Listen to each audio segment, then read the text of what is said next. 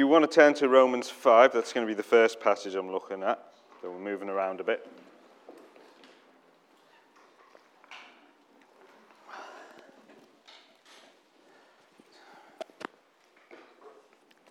Um, so we've been looking, as Mike said before, looking at inviting God's glory over the last few weeks.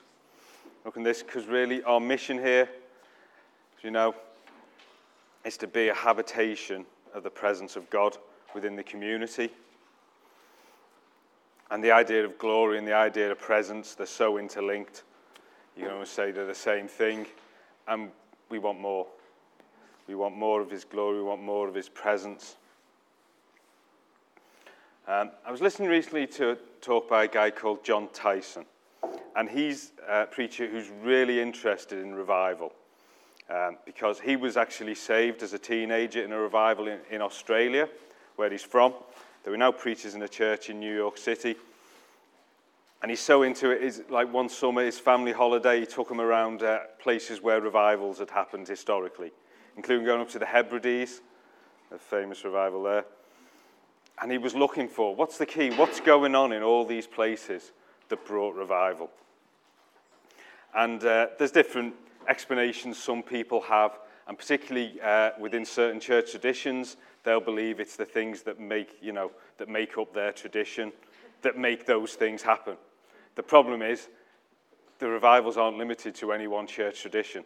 So that doesn't explain anything. But he's found there is one thing every place had in common hunger. Uh, he, he labeled it, he said, the way you can boil it down is this God comes where he's wanted. And as a society, particularly in Western society these days, we become more and more comfortable just with general life. Generally, you know, there are people with difficulties, but as a general rule in the Western world, life has never been more easy or comfortable. The way what technology, how, how it's changed things. And so people are just less hungry. The churches in the world that are seeing the most growth that are seeing the more moves of the Spirit are places where Christianity is outlawed, or if not outlawed, at least persecuted. And we have to ask ourselves in the Western church what are we hungry for? Are we hungry to see the glory of God? Or are we hungry to have God give us the good life? Are, you know, are our prayers about God and what He can do, or just um, have, is it about having all of God, or is it just about, you know what, God, I'd like, quite like, a nice, easy life, um, and if you could help with that, I'll go to church every Sunday. And we laugh, but that, that is so many people in churches in the Western world's kind of view of what God's there for. Anyway, I'm reading Romans 5 from verse 1. Therefore, since we've been justified through faith, we have peace with God through our Lord Jesus Christ, through whom we have gained access by faith into this grace in which we now stand. And we boast in the hope of the glory of God. As Paul, in his letter, says elsewhere, he doesn't boast in himself or anything he has, but he boasts that in that, the hope of the glory of God.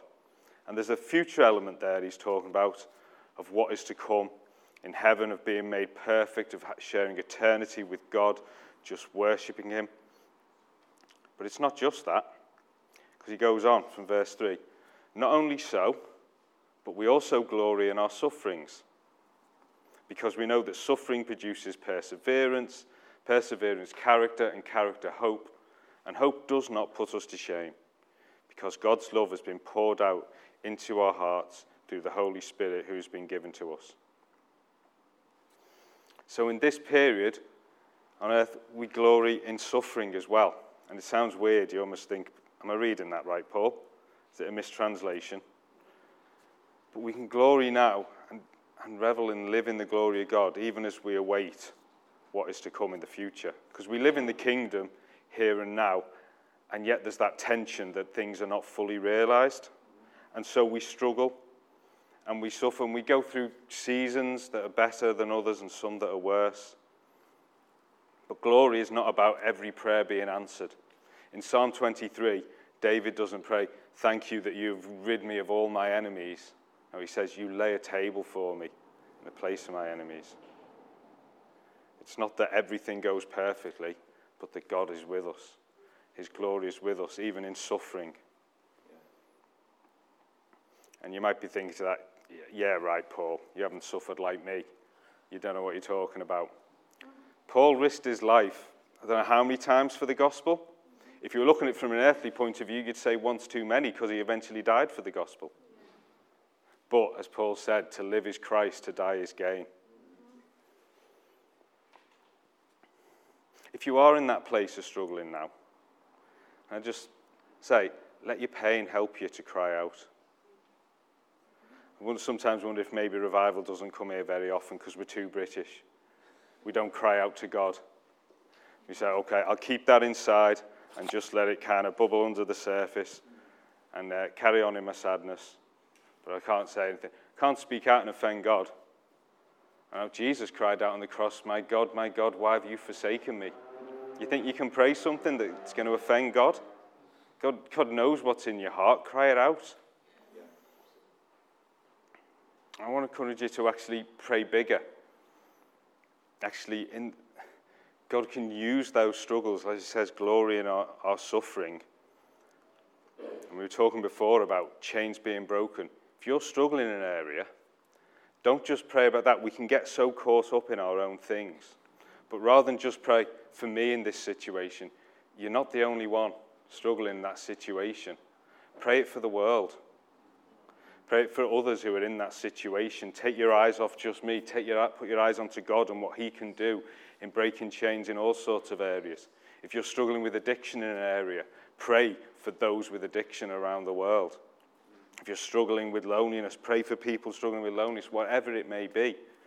Let your prayers go just beyond your situation to who God is and what He can do around the world. If you want to turn to John 17, um, just as you're doing that, I'll just explain the context here. So we're going to see Jesus' prayer where he's in a place of suffering and struggle. Uh, the, this is the night before uh, he's going to be crucified. In fact, a few chapters leading up to this, uh, look in John, up to John 17, are looking at this.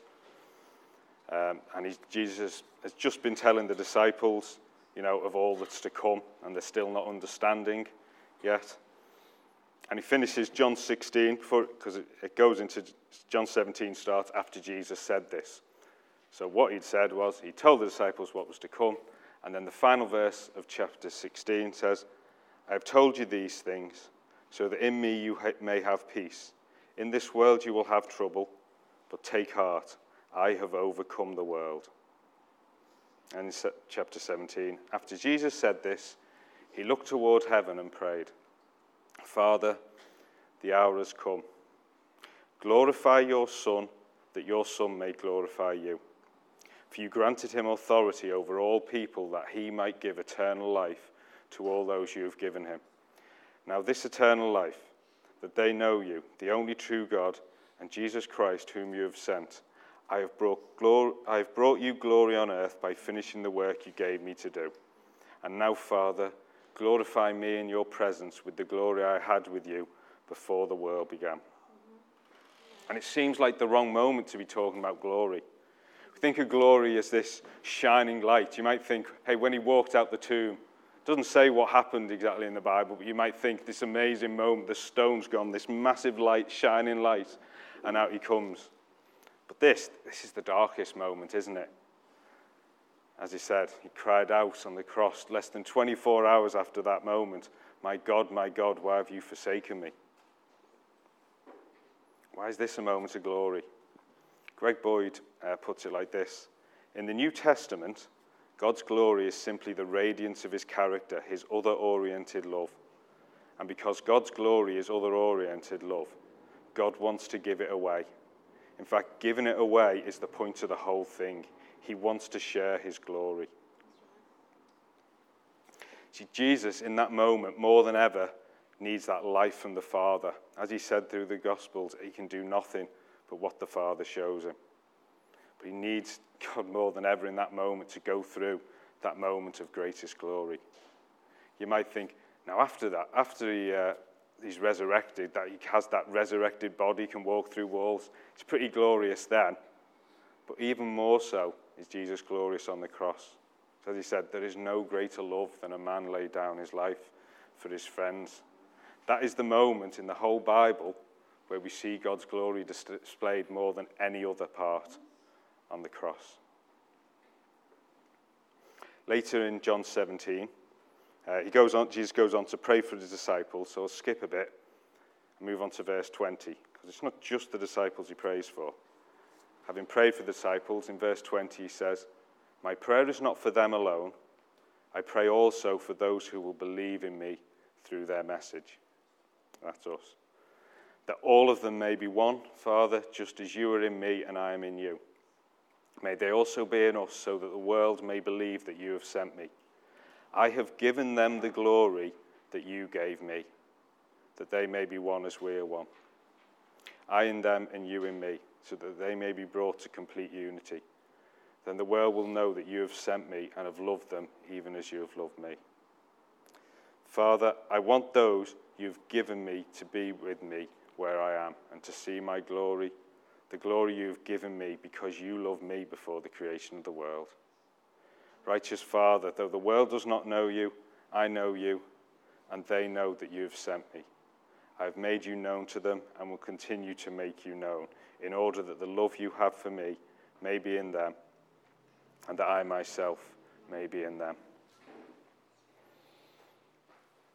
In verse 22, Jesus doesn't pray that we might have glory. He says he's already given it.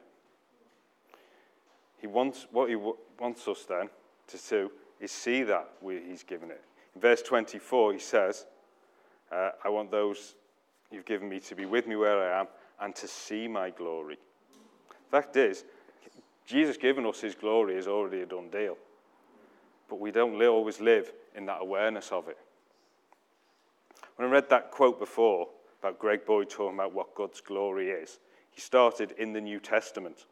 You might hear that and think, was God's glory different in the Old Testament? Isn't God the same yesterday, today, and forever? And He is, and His glory is the same thing, but His presentation of it and how His people experience of it changed. We look back early in this year, like the difference between the Old Covenant in the Old Testament and then the New Covenant in the New Testament. And in the Old Covenant, you often see God's presence as a cloud, uh, leading the people in the wilderness, and then at the tabernacle or the temple, in that Holy of Holies. And in the Old Testament, it often talks about God being with people. God was with Moses, God was with Abraham, etc. But in the New Testament, it changes. It says, God is in us. I've said that, I know, many times before in a preaching. In fact, I've said before, I know that I've said this many times before, I've said it that many times. But it needs repeating again and again because we need to realize what a thing it is that God is in us, and that means His glory dwells within us. I said, if you want more on that and the difference in the covenants, we looked at it early in this year, and Tom did a sermon called New Covenant 101 back in February. And when he did that, he said this The new covenant brings presence, it promises that everyone will know God. We have that presence, we have that glory, we just need the awareness of it. If you want to turn to 2 Corinthians 3, it's the last one I'll turn to. So, Adrian looked at some verses from this chapter last week, 17 and 18, and uh, Tom looked at them again, I know, in the devotional. But there's always good, more good stuff to be mined. So I'm actually going back because it leads into it, just to read from verse 7 in 2 Corinthians 3. So Paul's writing says, Now if the, the ministry that brought death, which was engraved in letters on stone, came with glory, so that the Israelites could not look steadily at the face of Moses because of its glory, transitory though, though it was, will not the ministry of the Spirit be even more glorious? What Paul's referring to there is back in Exodus, I think 34, somewhere around there. Moses goes up to speak with God and gets the uh, Ten Commandments on tablets of stone for the second time because he smashed the first lot. But we won't go into that. We'll go, won't go, go off at a tangent. So Moses comes down with the tablets of stone, and his face is like glowing with the radiance of having been in God's presence. So much so that like the Israelites couldn't cope to look at him. And so Moses wears a veil across his face. And that's what it, the veil that Paul's referring to there. And he's saying, that was, that was glorious enough that Moses had to cover his face. But now with the Spirit in us, how much glor- more glorious is this going to be? If the ministry, from verse 9, if the ministry that brought, brought condemnation was glorious, how much gl- more glorious is the ministry that brings righteousness? For what was glorious has no glory now in comparison to the surpassing glory. And if what was transitory came with glory, how much greater is the glory of that which lasts? Therefore, since we have such a hope, we are very bold. We are not like Moses, who would pull a veil over his face to prevent the Israelites from seeing the end of what was passing away. But their minds were made dull. For to this day, the same veil remains when the old covenant is read. It has not been removed, because only in Christ is it taken away. Even to this day, when Moses is read, a veil covers their hearts. But whenever anyone turns to the Lord, the veil is taken away. Now, this, the Lord is the Spirit, and where the Spirit of the Lord is, there is freedom. And we all, who with unveiled faces contemplate the Lord's glory, are being transformed into his image with ever increasing glory, which comes from the Lord, who is the Spirit. Paul says that we have our faces unveiled. We don't want to hide our glory from others, we want to show it to the world. The word that Paul uses there for contemplate in uh, verse 18 is Greek word katoptrizo. And it means, well, there's a couple of different meanings to it. And that, that means we have to consider what does Paul mean here. See, one meaning of it is just to like gaze, to stare into a mirror, a bit like Narcissus.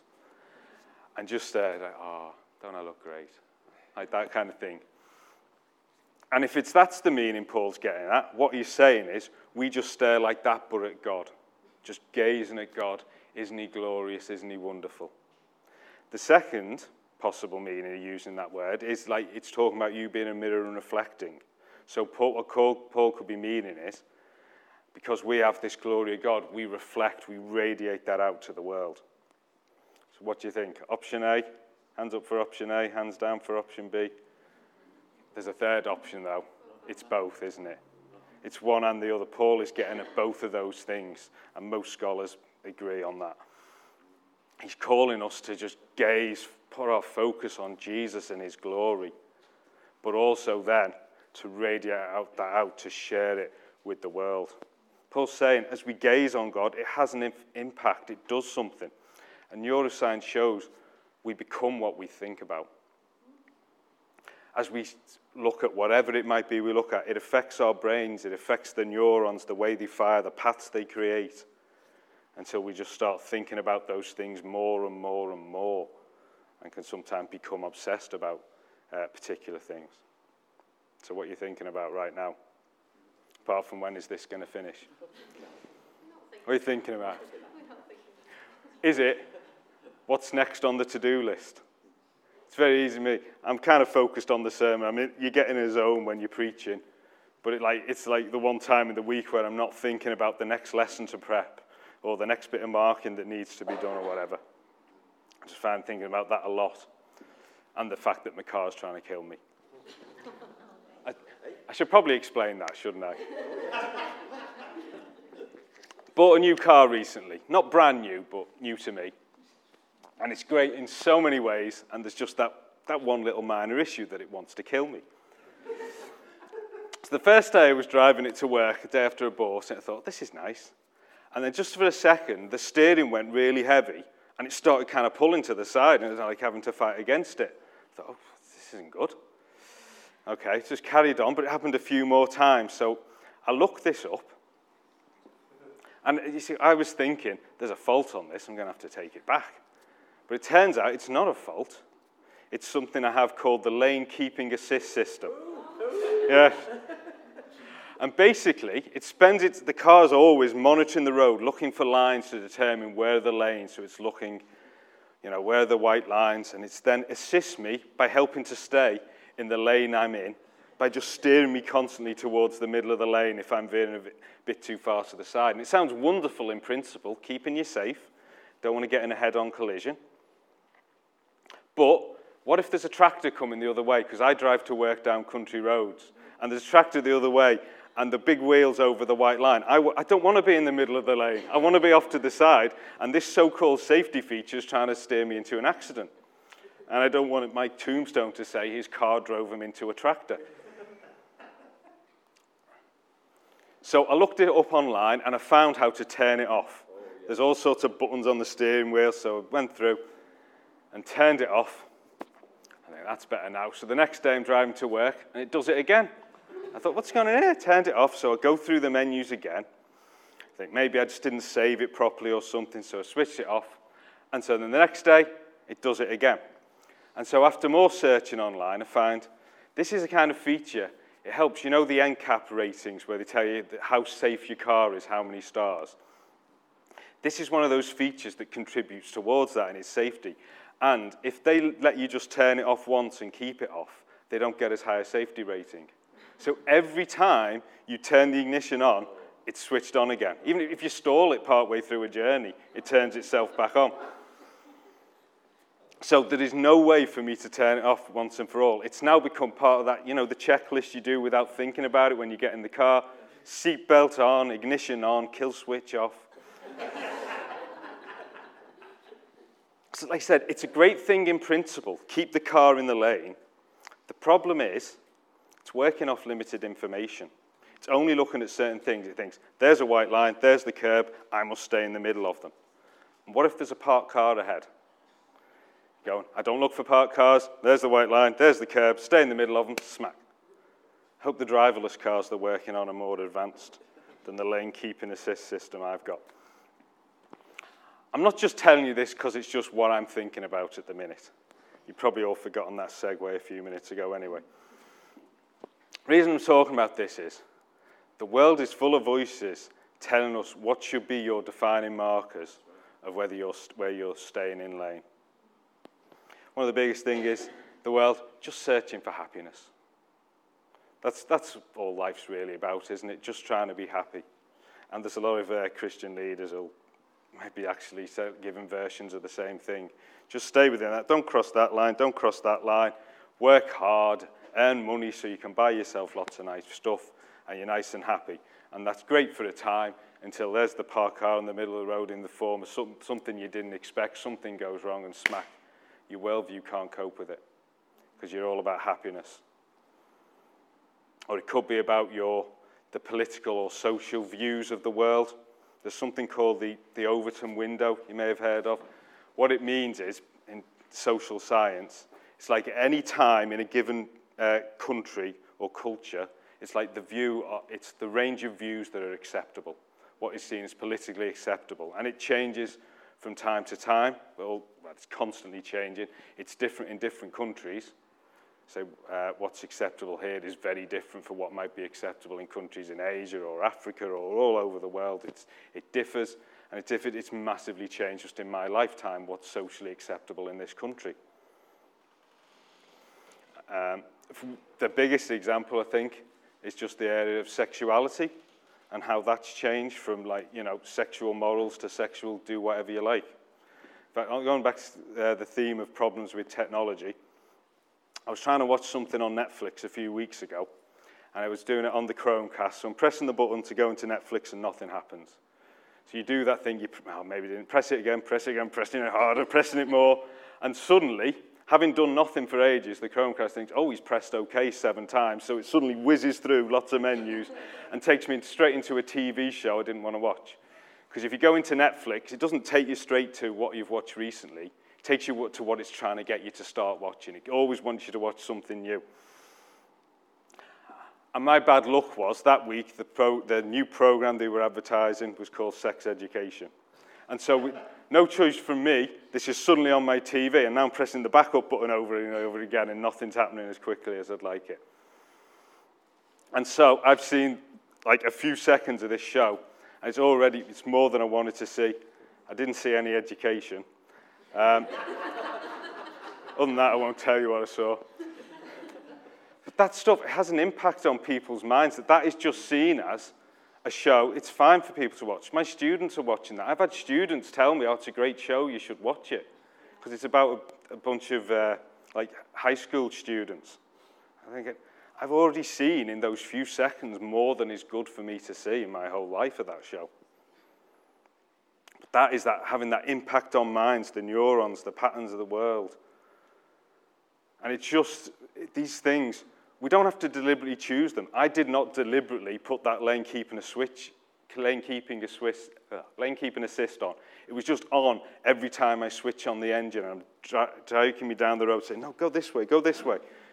That's what the world's doing every day. I wake up in the morning and the world is bombarding me with, go this way, this is the way.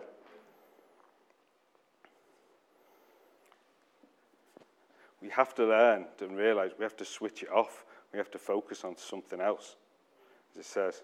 And we all, who with unveiled faces contemplate the Lord's glory, are being transformed into his image with ever increasing glory, which comes from the Lord who is the Spirit. That's the antidote. I mean, look at how many times we're told like that contemplate Jesus. Fix your, eye, fix your minds upon Jesus. Philippians 2:5 in your relationships with one another have the same mindset as Christ Jesus. Colossians 3:2 set your minds on things above, not on earthly things. Romans 12:2 do not conform to the pattern of this world, but be transformed by the renewing of your mind. Then you'll be able to test and approve what God's will is, his good, pleasing, and perfect will. Romans 8 6. The mind, is the mind governed by the flesh is death, but the mind governed by the Spirit is life and peace. And Philippians 4 8. That I know some in here used to wear on t shirts many years ago, didn't you? Finally, brothers and sisters, whatever is true, whatever is noble, whatever is right, whatever is pure, whatever is lovely, whatever is admirable, if anything is excellent or praiseworthy, think about such things. It says, what you focus on, what you look at, it affects your brain chemistry, it affects your mind, and you'll want more of that.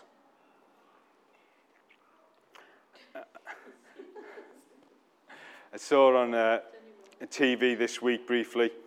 I switched on, and it was I switched on the news, and they were showing lots of pictures like Nigel Mansell and different things from his career. And I was worried because before the sound came on, I was worried he died, but it wasn't. It was just an interview with him.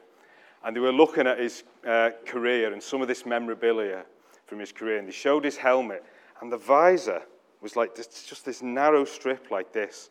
And the guy's interviewing saying, How can you see out of that? Surely that's wrong. Surely you need it to be big. And he said, No, you want it to be as small as possible while at least letting you see what's ahead.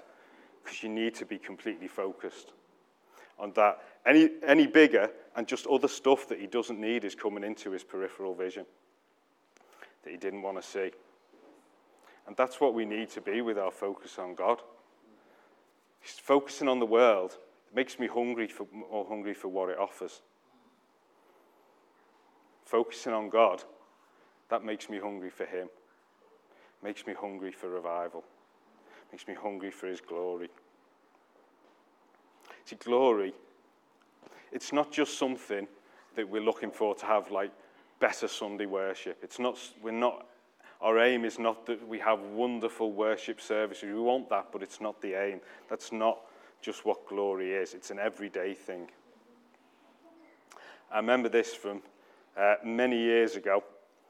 It's still stuck with me. This was from Mike preaching. And he, I think he brought a bucket to the front of church, if I remembered it rightly. He may have just been talking about it, but I think I remember he actually had the visual aid. And it stuck with me more than Super Christian or even when he dressed as a Power Ranger. um, yeah. Mike brought this bucket in. And he said, what a lot of Christians will do, they'll come in with this, with an empty bucket to church and say, okay, fill it up. They'll expect God, whoever's preaching at the front, the worship leader, anyone who comes up and gives a word or prophesies, fill up the bucket and I'll go out with a bucket full of God, and that might last me a week or maybe two weeks if I don't bother coming to church next Sunday. Or you can be that person, or be the kind of person who comes with a bucket that you filled during the week, that you've spent time focusing on God, that you spent time contemplating the glory of God, and so you come with a full bucket ready to pour out on others. And that's the kind of people we need to be. If we fix our eyes on Him, fix our minds on Him, contemplate His glory, we'll see it's not just a special event, it's life in the kingdom right here, right now. And I can tell you all this and tell myself this, and we can all go home decide I'm going to try really hard this week. This is the week. I know I've tried really hard before and it didn't quite work out over time, but this is the week. But willpower is never the answer. It doesn't work over time. The key is to cultivate desire, cultivate a hunger. See, I see it with my students at college. Some of them, they know where they want to go. They've got a vision for where they're going. Uh, particularly see it with those who want to become uh, medics. And they know, I need these high grades. And so most of them, they're, they're just working really hard because they have a vision of this is where I'm going to go. This is what I need to do to get there. And then you have others who are in college because it's what you have to do after you leave school. And they've got no ambition for where they're going to go next. Um, and you've got, it's your job to try and motivate them because they're not going to motivate themselves. We need to be a place where we have, we know where we're going. We know what we know. We saw Paul talking about it before that oh, we can boast in that hope of greater glory.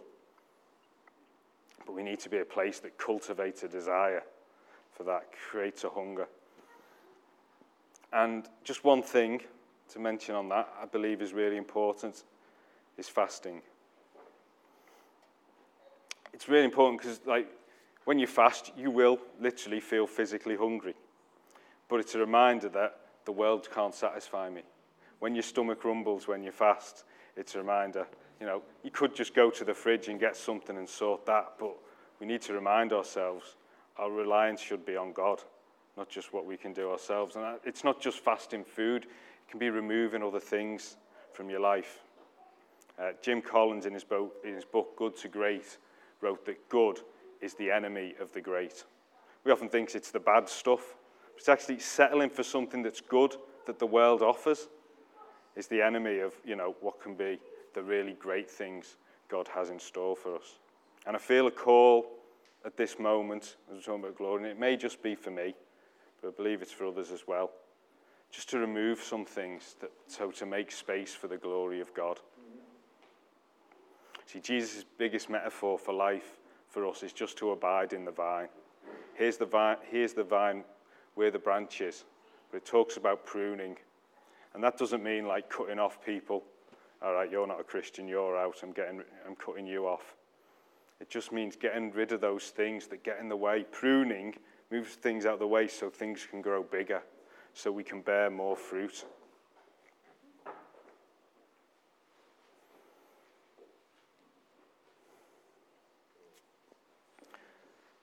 So, I just want to seek after God's glory. Because what we've seen so far, it's only a foretaste of what we see to come. But as we focus on that, I just want to leave you this question what's your picture of God?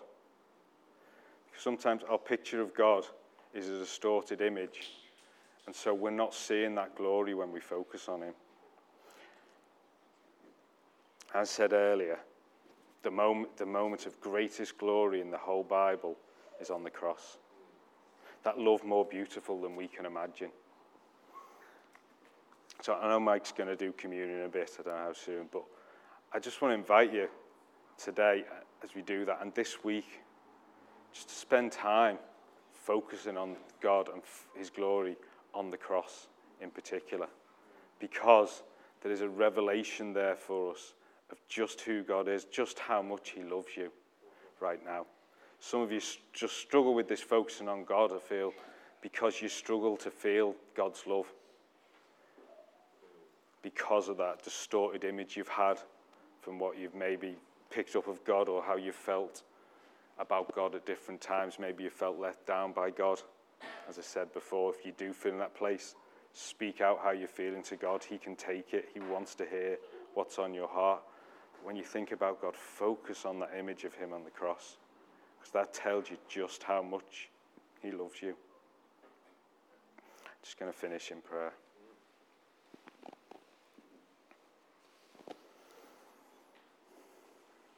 Yeah, Lord, I, I thank you for that moment on the cross, and, and even so, it seems a strange thing to say how glorious it is. Um, what, what you changed in that moment, what you did for us. I thank you that because of that, you've come and dwelt within us. Your glory, it, it resides in me, it resides in all of us. Anyone who is willing to just to follow you, your glory resides in them, your presence dwells within us. I thank you for that, Lord. I'm sorry that I, I just take that for granted. I think that, okay, I've got God's glory, now carry on with the, the worldly path, what the earth says to do. Just help me focus on you more, contemplate you. Make space for you in my life. Cut out things that, while good, are not great and not you, Lord, to make space for you. Amen.